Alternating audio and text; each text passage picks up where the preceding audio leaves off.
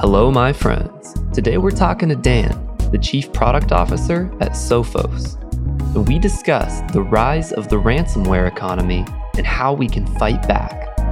Findings from Sophos' twenty twenty-two threat report and why it's important to find the right balance between threat detection and prevention in your security strategy. All of this right here, right now, on the Modern C T O Podcast. Here we go. This is the Modern C T O Podcast.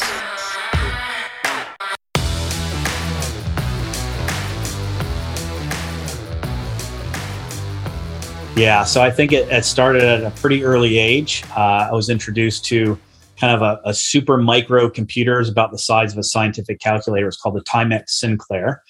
And it was, you know, one you plug your T V into for your monitor and a little tape deck in to, to, to save your work on a, on a cassette tape. And what was interesting is the keyboard was laid out with uh, the basic programming keywords uh, kind of associated with the key. So, you know, G would be the the go-to, and and you know, T would be then, and I would be if, and and it helped you learn to program in BASIC pretty quickly. And you know, the first time I wrote my own program with that, it was like a whole new world was unleashed to me. And so I quickly, you know, overpowered that thing and graduated to to a Texas Instrument T I forty-four A. And then my father worked for I B M.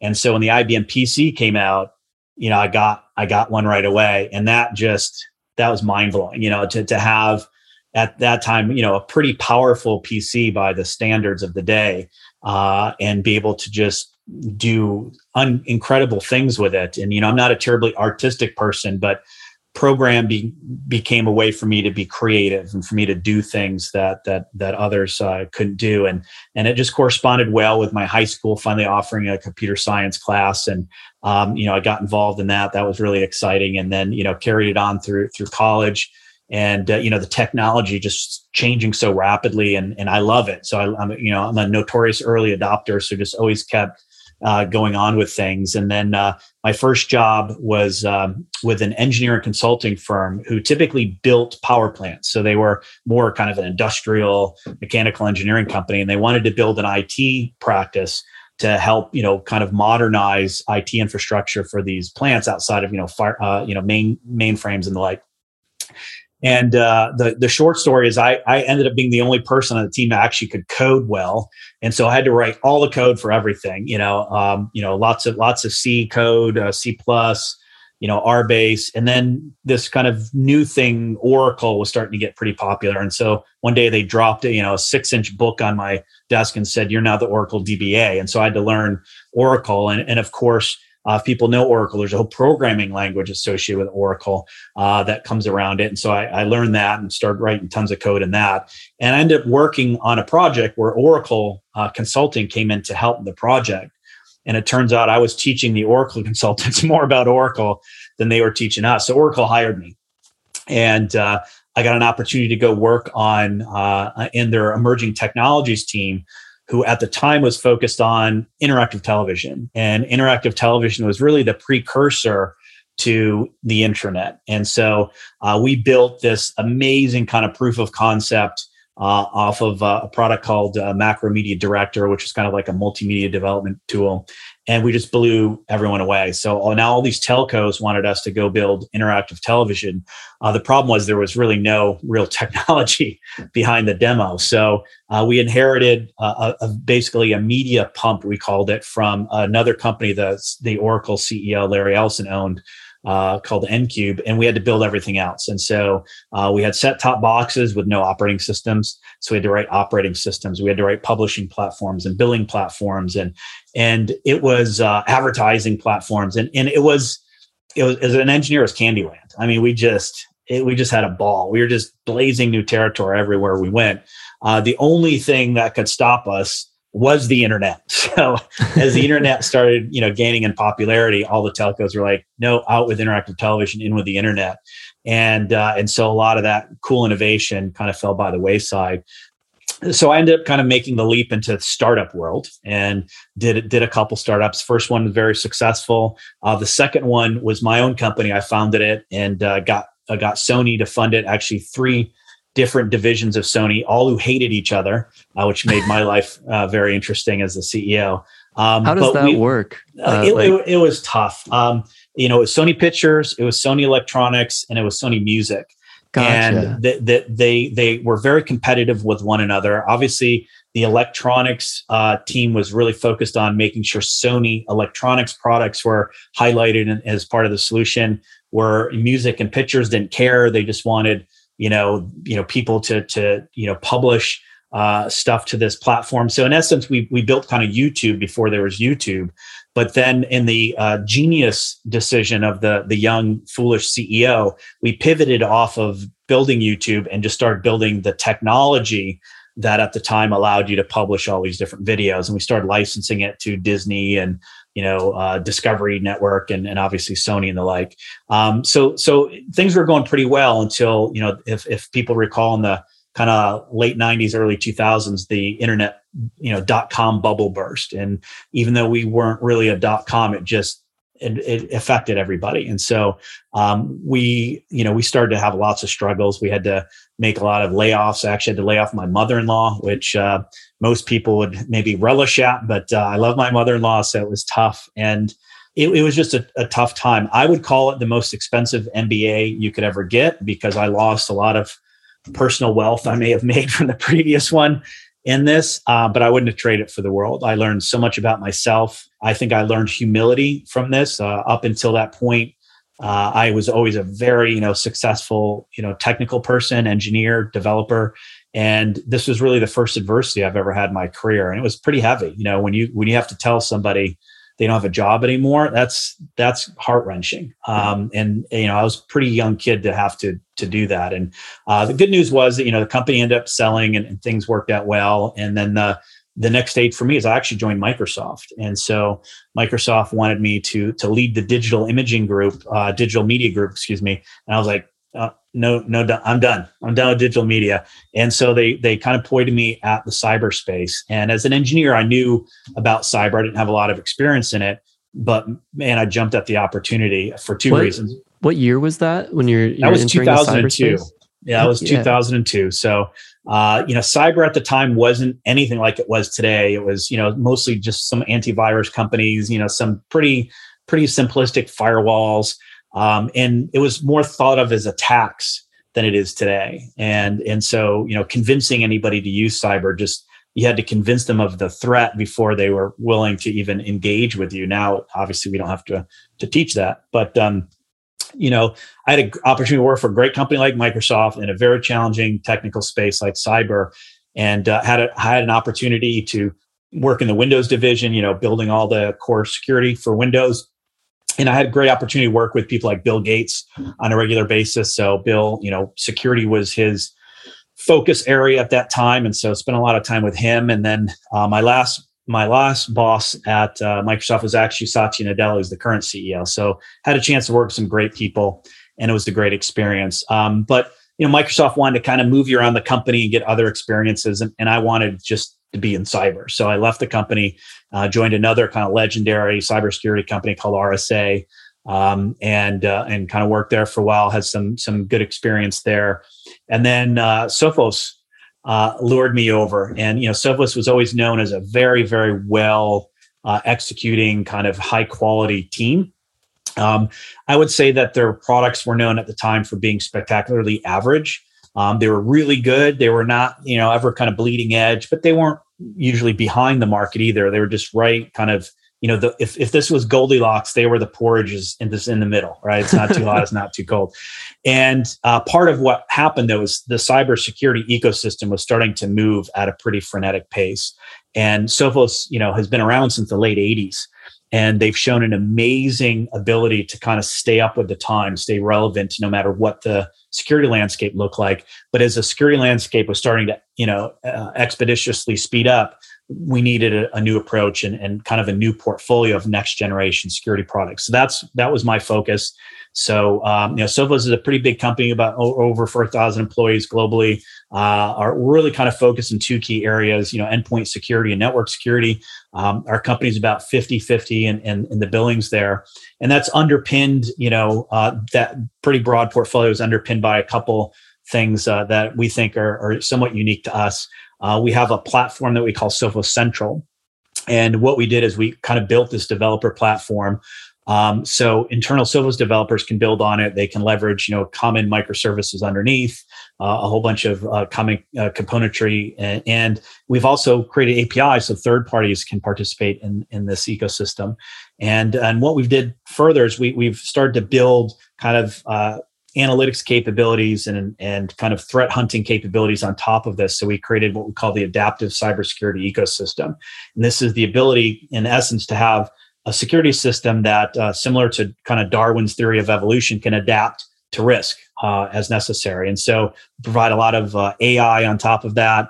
Um, but, you know, the human operator, uh, the, the, the security operations center operator still has a huge role in that. But our job is really to make them as efficient as possible. There's a, there's a glutton for, uh, or I should say a lack of, of, Uh, experienced bodies to fill the security practitioner openings that we have in the industry. So we want to try and provide as much efficiency as we can through A I. Uh, so, so we can leverage the folks that we have, make them better, smarter, faster. And uh, so we put a lot of, lot of focus on that. We call it the A I-driven S O C. Um, we don't ever think you're going to eliminate the human from the S O C, but we just want to make them, you know, more powerful. It's kind of like our, our version of the six million dollar man, you know, better, faster, stronger.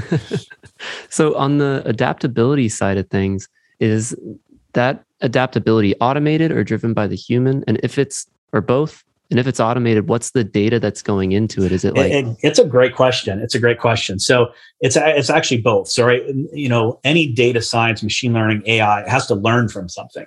Yeah. Um, and so, you know, we've built some some incredible capabilities to to train on real world data, live real world data. And so when we started our journey with with A I, uh, one, it always helps to have a great team. Um, and so we have one of the best data science leaders, our chief scientist, Josh Sachs, who's like literally the, the founder of using A I in the cybersecurity uh, medium.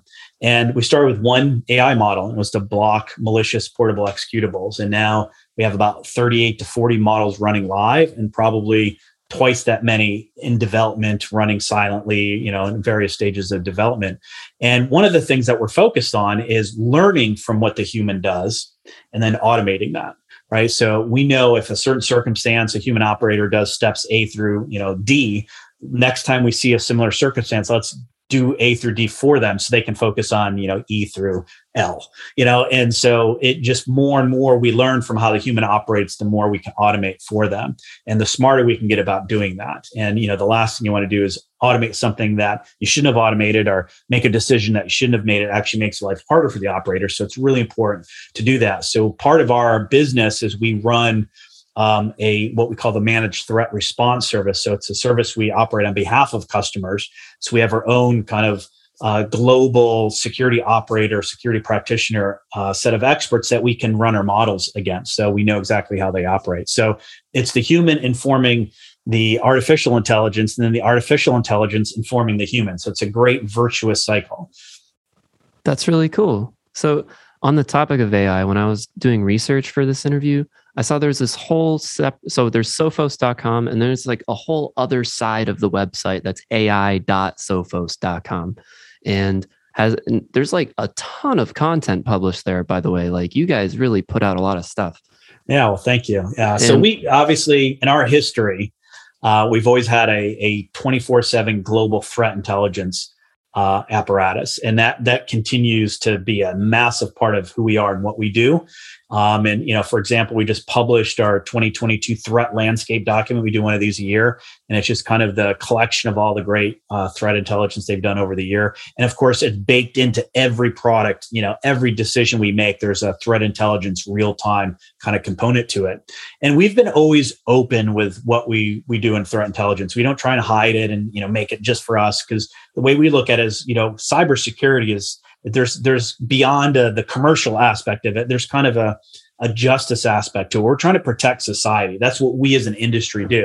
And so hiding that information doesn't really help solve that. So we took the same tact with, with A I, and more so, you know, uh, we're able to attract really high quality data scientists because they get to publish their work. Uh, we don't create black box data science models that, you know, oh, you can't look at it, we're not going to tell you how it's done, it's super secret. We publish everything that we do, and it's all on this A I dot sophos dot com. And so, you know, all these different models I talked about, all, that's all published there. And we encourage our, our scientists to publish this information out to the public. One, because we think it's the right thing to do, but two, it's it it does showcase, you know, the quality of our data science and and and, and the team that we have, and it, you know, it's something we'll continue to focus on.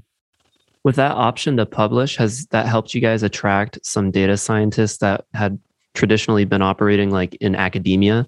Yeah, um, absolutely. I mean, I mean, obviously, from a from an uh, academia perspective, publishing is one of the yeah. most critical elements of of what you do. And so, yeah, we're able to uh, to have a great blend of of people who kind of cut their chops, you know, in academia, or went through getting a doctorate, and, and, you know, publishing was a key part of getting their doctorate, to people who've, you know, lived and bred in, in the kind of the commercial side of things. And so we, we bring, you know, both of those things together. So, uh, but everyone loves to show their work, right? Yeah. No, no one, no, like I, you know, back to the interactive television days, I remember, you know, we were working to, uh, to be able to pause and fast forward and rewind, you know, video on demand. And while we take that for granted, you know, every day, back in, you know, nineteen ninety-two, that was black magic, right? Oh, it was yeah. just, it was crazy. And, and I remember the first time I showed that to somebody, they went, oh yeah, I can do it on my V C R. I just wanted to cry. So it was like, it was so much work. And so nobody wants to work so super hard on, on, you know, A I and just hide it in some, you know, you know, secret compartment that nobody can look at. They want to be able to, to showcase that. And so, you know, being able to publish it on A I dot sophos dot com is definitely something our scientists love.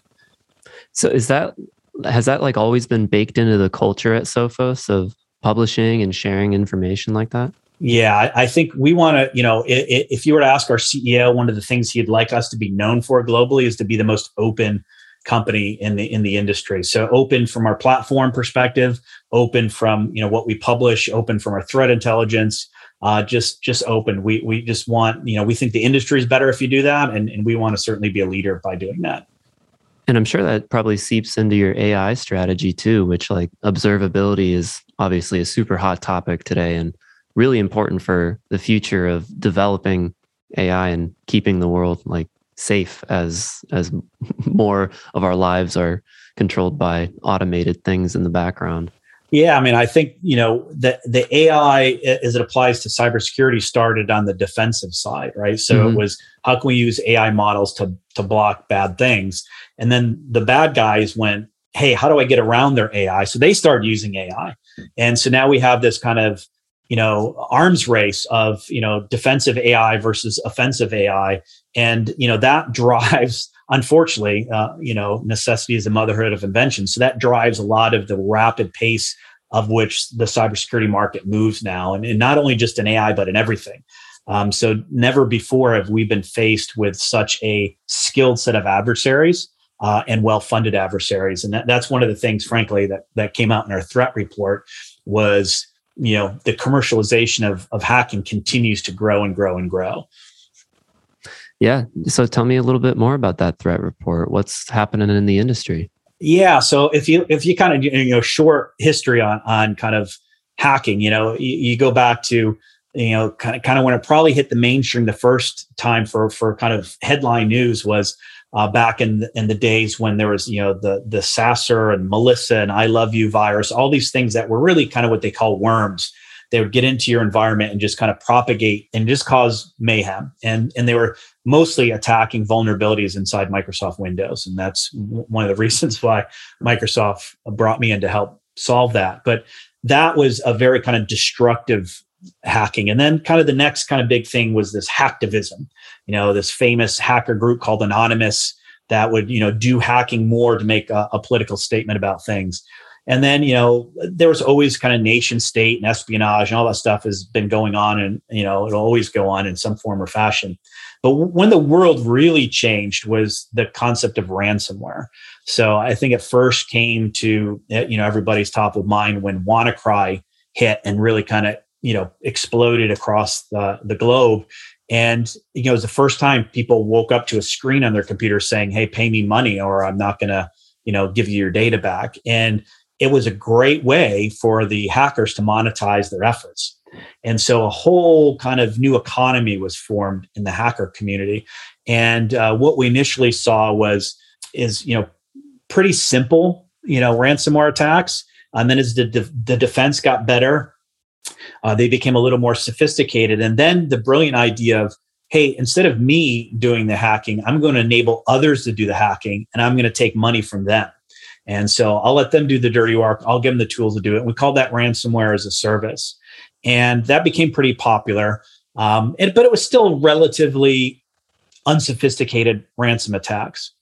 And then the next phase we saw was much more sophisticated ransom attacks. And so instead of going after, you know, five hundred dollars a P C or one hundred dollars a P C, they're going to go after a, a company's backbone of their business and ask for five million dollars in ransom. And instead of just using some, what we would call pray and spray, just throw it out there and hope something sticks, but a very kind of almost nation state like targeting of a company, spending lots and lots of time collecting reconnaissance, understanding where the data is, where the backups are, what vulnerabilities you can exploit, and kind of stealthily moving around the system. And then at the right time, launching the data uh, or the attack against the data. And so that became pretty popular. Uh, then what started to happen is companies got caught onto that and said, well, I'm going to start to back up my data now. So if you actually ransom me, you're out. I'm just going to go to my backups. So the second stage of that came in, and it's called extortionware, where they actually steal the data on top of encrypting the data, and then they threaten to leak your data if you don't pay. So the backup's not going to prevent the, the the extortion from happening. Yeah.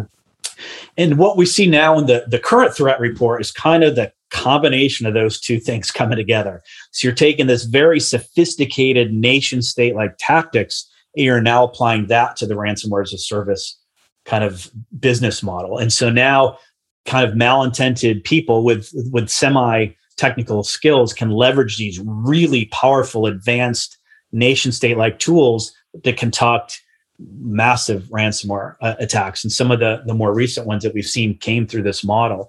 And so now you're you're basically productizing what used to be a little more kind of specific, you know, attacks to, to a broader audience. And so it's like the worst of both worlds. It's it's now kind of a mass uh, uh, mass campaigns, but super tactical and very kind of customizable uh, ransomware uh, technology. So, the, you know, and until the industry is able to shut that whole industry down, they're making, you know, millions and millions and millions and millions and millions of dollars.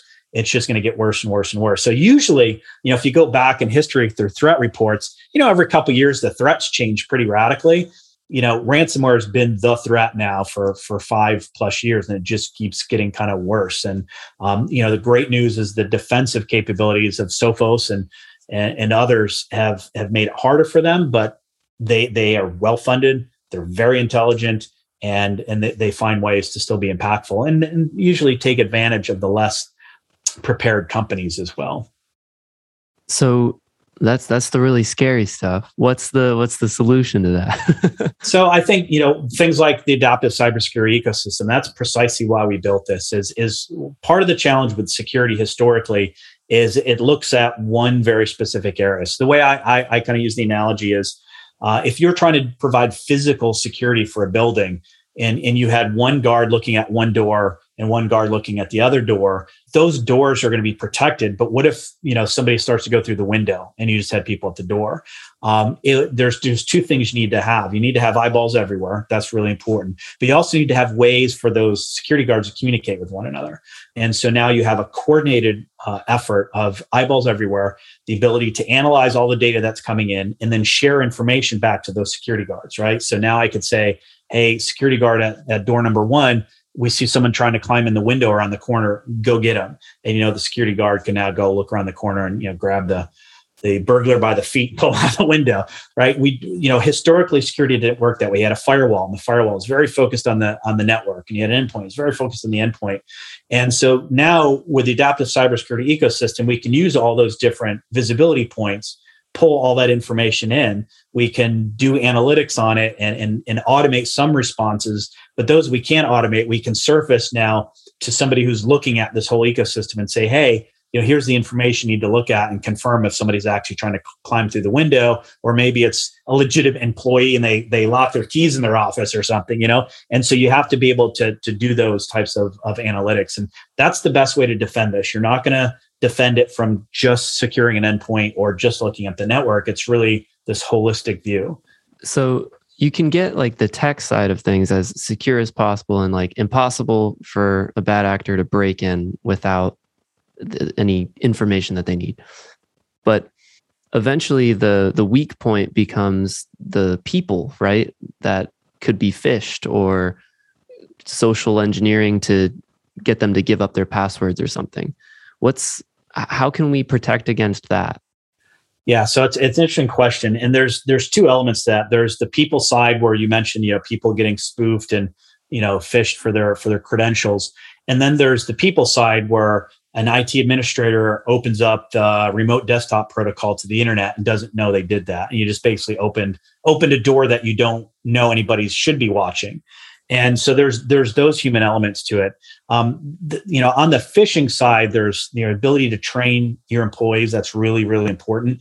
Um, I know, for example, uh, I, I've done that with my own family, and now they won't open anything I send them because, you know, I you know I'll put a link. Oh, look at this cool story. Oh, you're you know this is this a phishing email? And they'll send it right back to me. Part of me is really proud, uh, but uh, you know, but that's what you have to do. You have to train your employee base Uh, to not make those mistakes. And look, this is part of where the A I is coming in play for the attackers, is they're understanding how to do these campaigns much better by using A I.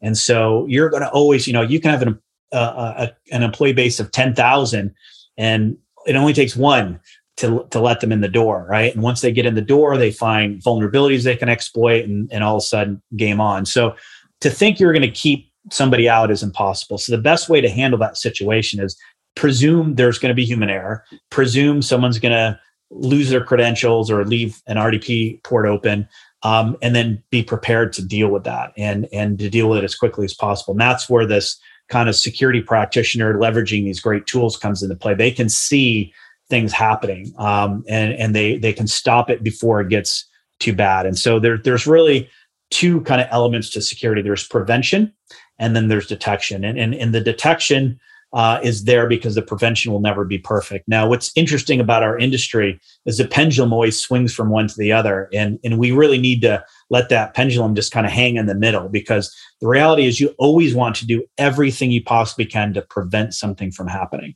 right? It's it's the reason people put, you know, home alarm systems on, on their, their houses.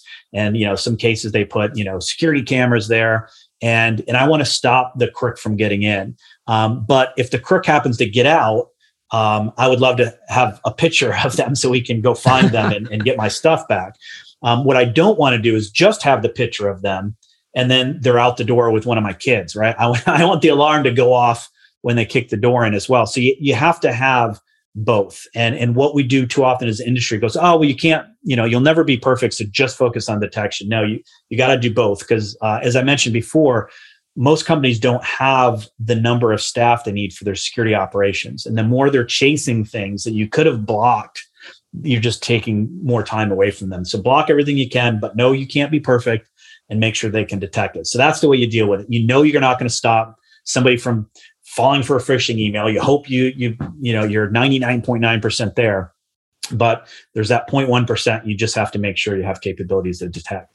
Yeah, that actually reminds me of, recently I've done a couple interviews with a company called Axio. Uh, have you heard of them? They're in the security have, yeah. space. Yeah, what what they're doing seems really cool in terms of helping companies hit that balance where they uh, give you like the tools to view security, cyber risk management as like a financial thing, and decide how much cyber insurance to get or how much money to invest in protection and in different areas, and assess your weaknesses. Yeah, all you're saying there just really made me think of that. Also, uh, their um, chief product officer, Rich, I think, was telling me about in for anti-phishing at their company, or they they've had they they like challenge each other of like, hey, see if you can phish me by the end of the week, and um, and they have kind of a competitive landscape there of trying to phish each other. And that seems like a really fun way to do that. It is. We, we actually have a product called Fish Threat, and that's what we do. We oh, allow nice. companies to create fake phishing campaigns and and use it as a way to to train their employees. So if their employees fall for it, they can train them on how they fell for it, and and you know what bad things could have happened if that was a real phishing uh, attack. So and we, we sell the daylights out of it because it is an effective tool for training people. But again, you know, there's you're never perfect, right? So you do right. have to prepare for the worst. And and the other thing that we've seen too that's becoming a huge trend is because security is so um, you're moving so fast and it's very sophisticated. Uh, many companies don't have their own security operations centers. They don't have security practitioners. They may have, you know, a couple of security people, maybe a handful of I T people, but they don't have that deep expertise. And so um, we have a service we call Managed Threat Response, where we do it for them. So we uh, we manage, you know, their security threats, and we respond to the the security threats for them. And that, that's a big part of the industry now. That that's that's growing. Um, it's it's probably the fastest part of our business that's growing, because it's just so overwhelming for so many companies to deal with this. And what they're finding through these kind of supply chain attacks or this, ev- everyone's at risk now. You know, in the old days, as a small company, it's like, ah, you know, why is, I'm just a plumbing supply company. Who would want to hack me? Ransomware is why they want to hack you. They can make money off of you. So everyone's, you know, at risk today. And, and yet, you know, that plumbing supply company may not have the budget or the sophisticated I T staff to run a security operations center. So they kind of outsource it. And that that also helps there. And, and th- those those services like ours will help kind of establish where you are with your security threat landscape and your security risk and things you need to do as well. And then kind of the last piece of that is the cyber insurance industry is, is actually mainstream now. Um, you know, a few years ago it was, oh, you know, that's kind of a crazy idea. Now it's mainstream. Yeah. And, and the good news with that, just as the car insurance industry drives safety, you know, standards and pushes for, for this, they're doing the same thing. So they're they're pushing for companies to to take the right steps to do the right things to lower their insurance premiums or to get insurance at all. And that's that's actually driving a really good behavior for the industry. And uh, and so, you know, I, I think that'll continue to help shape behavior as well.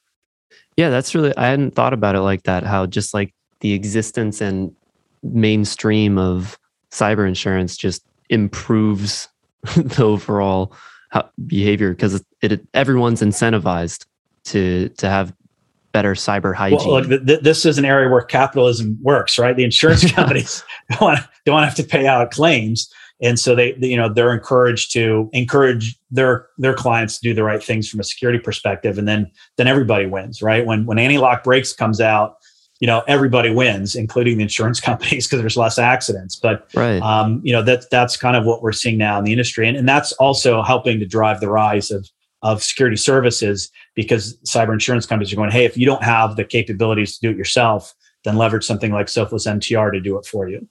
Nice. So we've talked a lot about ransomware today, and uh, I know you think a lot about the future of the industry. And I'm curious, what do you think comes after ransomware? Like the next threat on the horizon?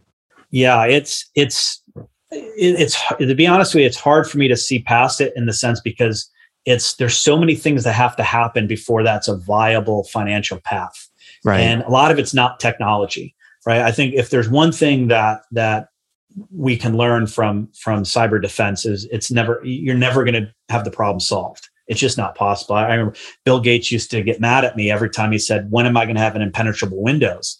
And my answer would be never. And he would say, you know, come on, there has to be a way. I said, all right, here, here's a way. Unplug the keyboard, the mouse, the the the, the, the, you know, the network cable, you know, do all that and, and you're secure, right? Yeah, but I, I can't type on it. Exactly.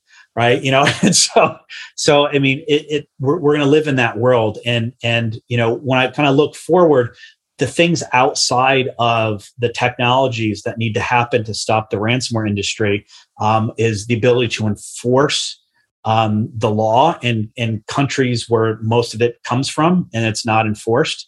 There's kind of this unwritten rule. Well, as long as you don't attack our country and you attack others, we'll kind of turn a blind eye to it. So that things like that have to change. Um, paying the ransom at all has to change, right? It's it's the old, we don't negotiate with terrorists, because uh, the, the theory is if I pay you, you're just going to kidnap somebody else and I'll have to keep paying you until we do that.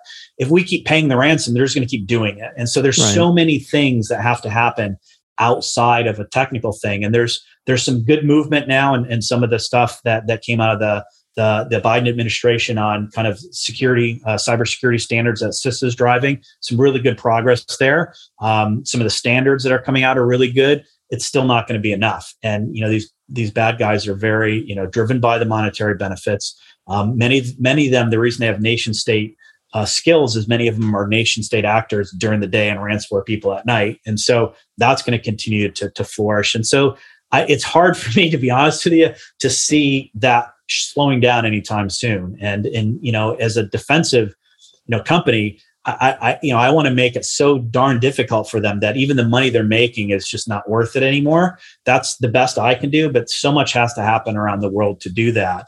And then, of course, you know, one thing that I'll never stop is, you know, industrial espionage and na- nation state, uh, you know, spying activities, and that's going to, you know, carry on in some form or fashion.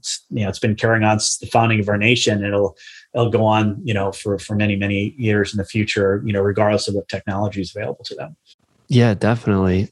But when you're talking about not paying the ransomware, that's such a hard thing because, I mean, businesses pay it because it's it's a sound business decision to pay it, right? Well, it, it it seems like it would be, right? And I think, you know, one of the reasons why attackers, when they have a human element associated to them, are so successful is they create a panic and a sense of urgency, right? So we see a lot of very simple cybercrime going on where, and, and some of it's not even cybercrime. It'll be someone will call, you know, somebody in an accounting department at uh, at a company, and they've done a bunch of LinkedIn research, for example, and know who the C F O is and the C E O is and their boss. And they'll say, hey, you know, the C F O so-and-so said, you have to wire this money right away. You know, they're going to turn off our this service, which is important for this part of the business. And, you know, here's the wire information. Oh, you know, and, and you know, C F O told me to, to tell you to do it right now. And they're like, oh, or, or you're going to lose your job. Oh God, I better do this, or I'm going to lose my job. Right. And, and they just create this panic and this sense of urgency. And so when, when a company like, you know, Colonial Pipeline, for example, gets ransom, man, there's a big sense of urgency there when the whole East Coast, uh, you know, is shut down from a, from a fuel, you know, transportation perspective. But what we've seen and through some of our research is, you know, eighty percent of the costs associated with with not paying the ransom are still incurred when you pay the ransom. So I may have paid, you know, millions and millions of dollars in ransom. I'm still going to incur eighty percent of the same costs that I would have incurred if I didn't pay the ransom. And so you're not really getting off free. And there's no kind of guarantee that they just won't come back again, that there's some stealthy piece in their environment that's still there that, you know, you can't like, oh, I paid the ransom, they're going to go away, I'm good. No, they're not. You know, they're going to keep coming back. And so all those steps you would have had to take to get them out, if you didn't pay the ransom, you still have to take, and there's still systems you have to rebuild.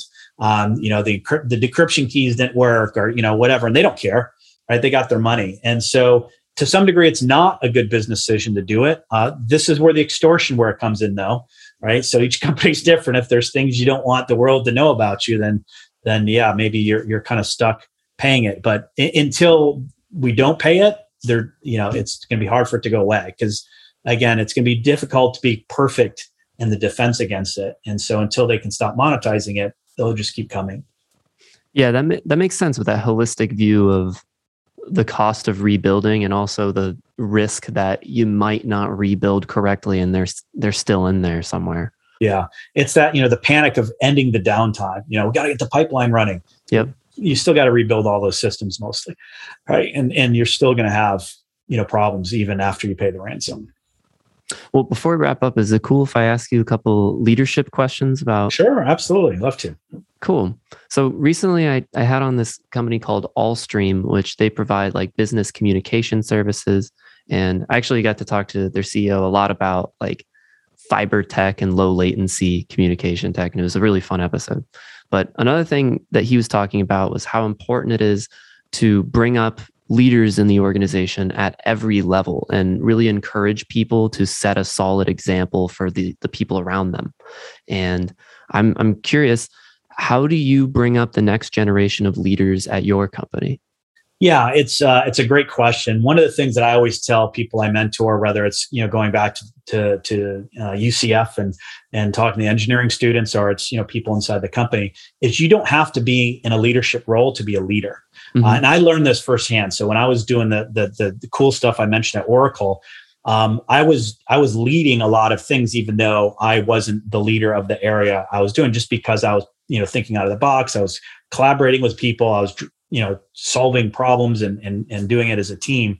And, you know, that really helped my leadership, you know, my leadership skills kind of shined in that regard. So I always tell people, you don't have to be a manager or a director or V P to be a leader. So you can, you can lead by, you know, gathering, you know, folks in, in the organization to solve a problem, or even just solving it yourself through initiative. I'll lead by example. Um, but it's also great for a company to have a formal program to identify leaders and and grow them, um, and and grow them, giving them exposure to the the elements that help them grow as a leader, getting exposure to mentors that can teach them from the mistakes. And I mentioned I learned more from that failed company than than anything. Hey, I I I tell a lot of people about what I've learned there, and hopefully they won't make the same mistakes I made. Um, and then there's there's another thing that's okay to learn too, is not everybody is a leader, and that's okay. Um, it, it's great to identify the leaders. Uh, grow them, or have people self-identify and to get into these programs.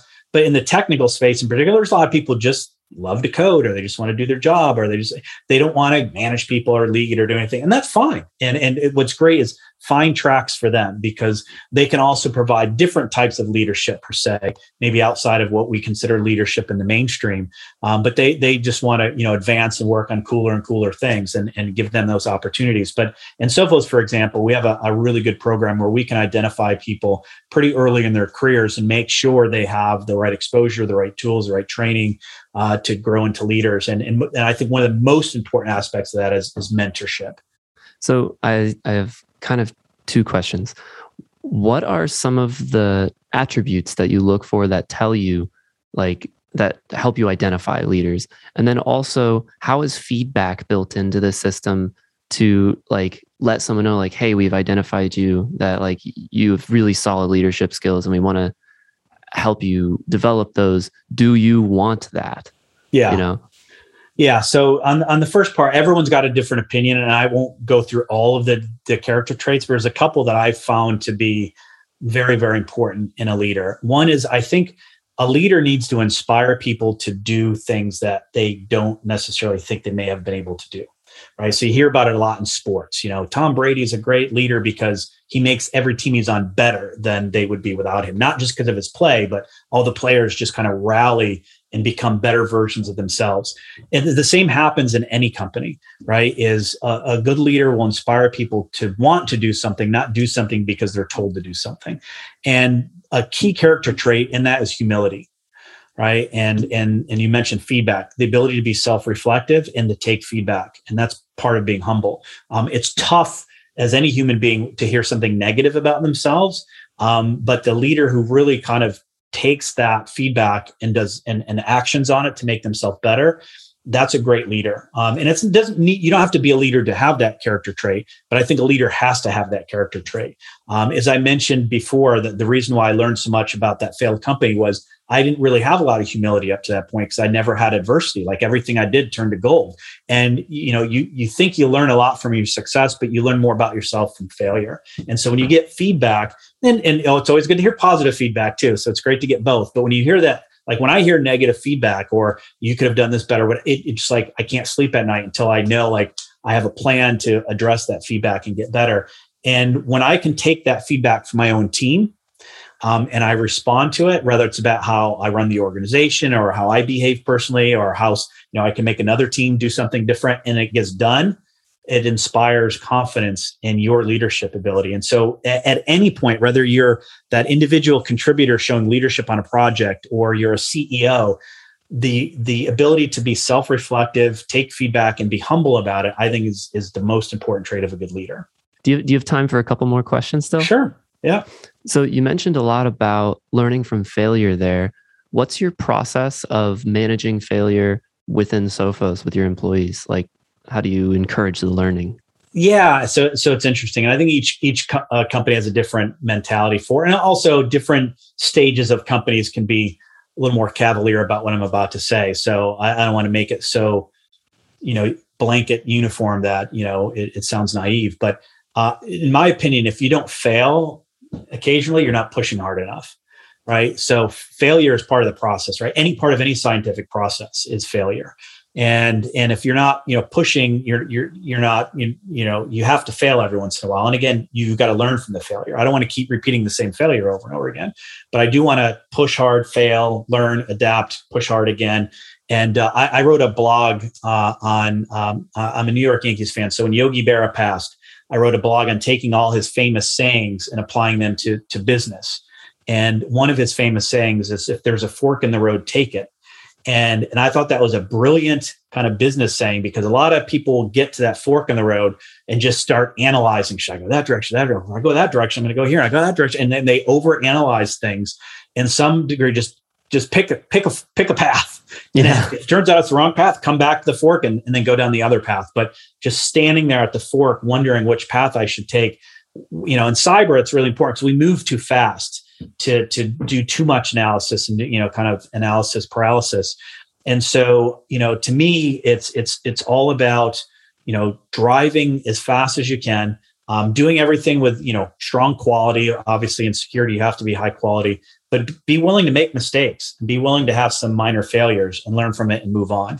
I know obviously no one likes catastrophic failures, right? You don't want to be a, a guy building a bridge. Well, hey, let's try this thing. And if let's it doesn't work out, we'll here. build another bridge. You know, you don't, I mean, that's what I'm saying. It's, I don't want to make it naive to sound like it's applicable everywhere, but in, in, in my world, push hard. It's okay to fail. We'll learn from it. We'll move on and just keep pushing hard. It's like, you know, get up, dust yourself off and keep running. Yeah, I really like that that fork in the road quote, because I think that's really applicable, especially to like the engineer's mind. Like yeah. engineers in particular, really, you're used to being able to figure out how something is going to go down and picking the right path first.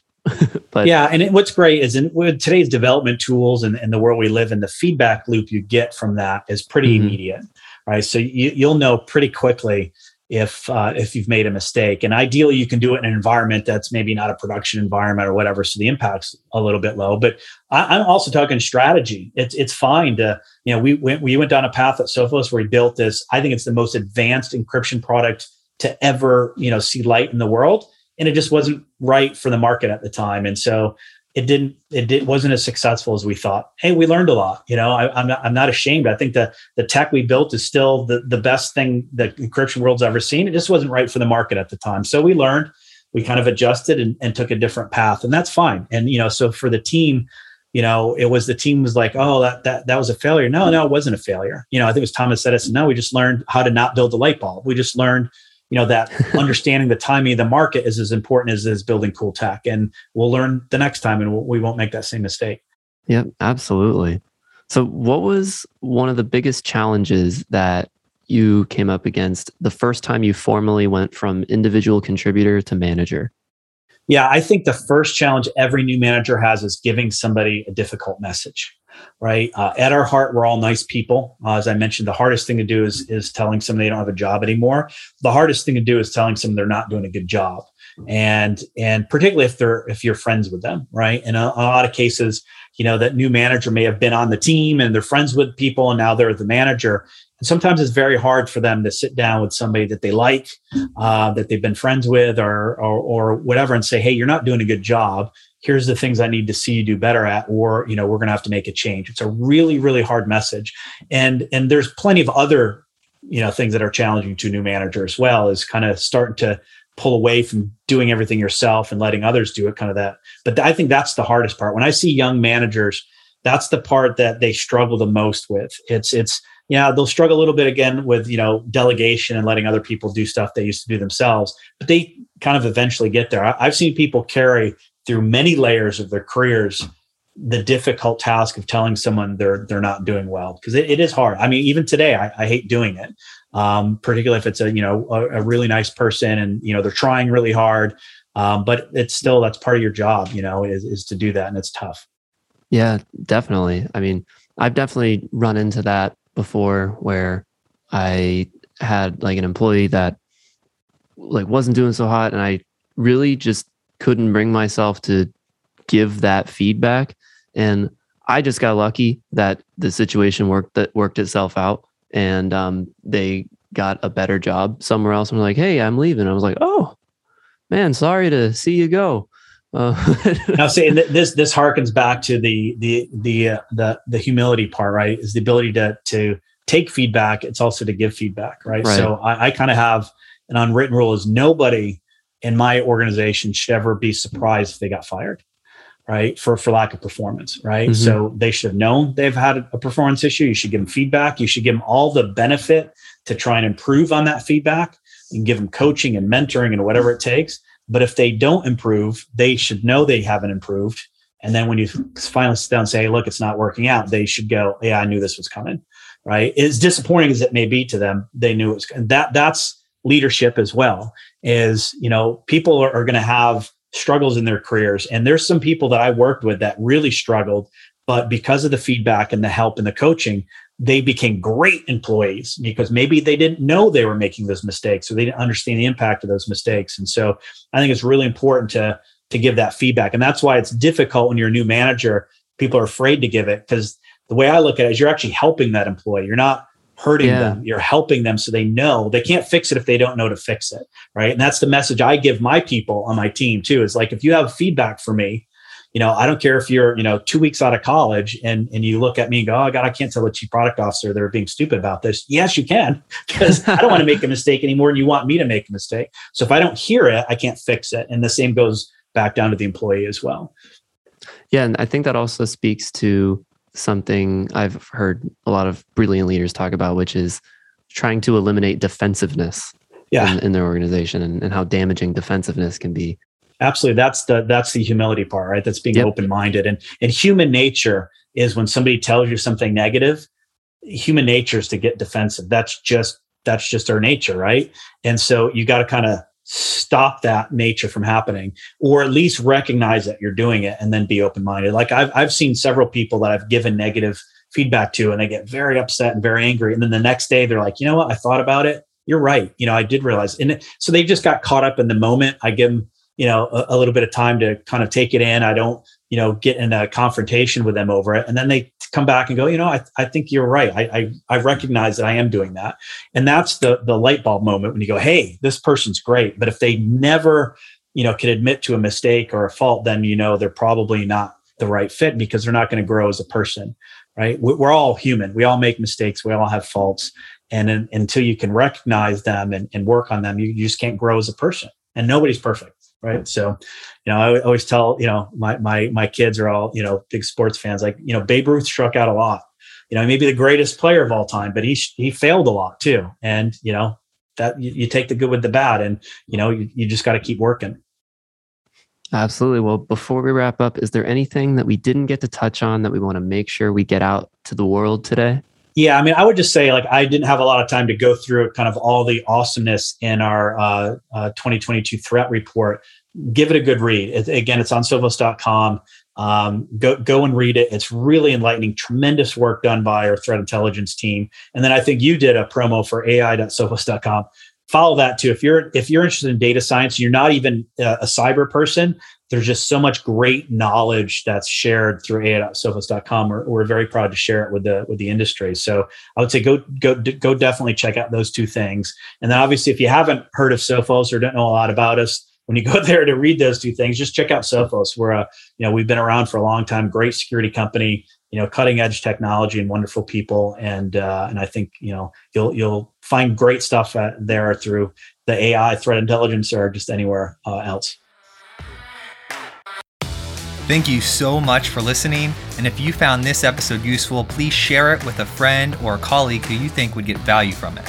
And if you have topics that you'd like to hear discussed on the podcast, either add me on LinkedIn or send me an email, joel at modern c t o dot io. Every time I get an email or LinkedIn message, it absolutely makes my day and inspires me to keep going.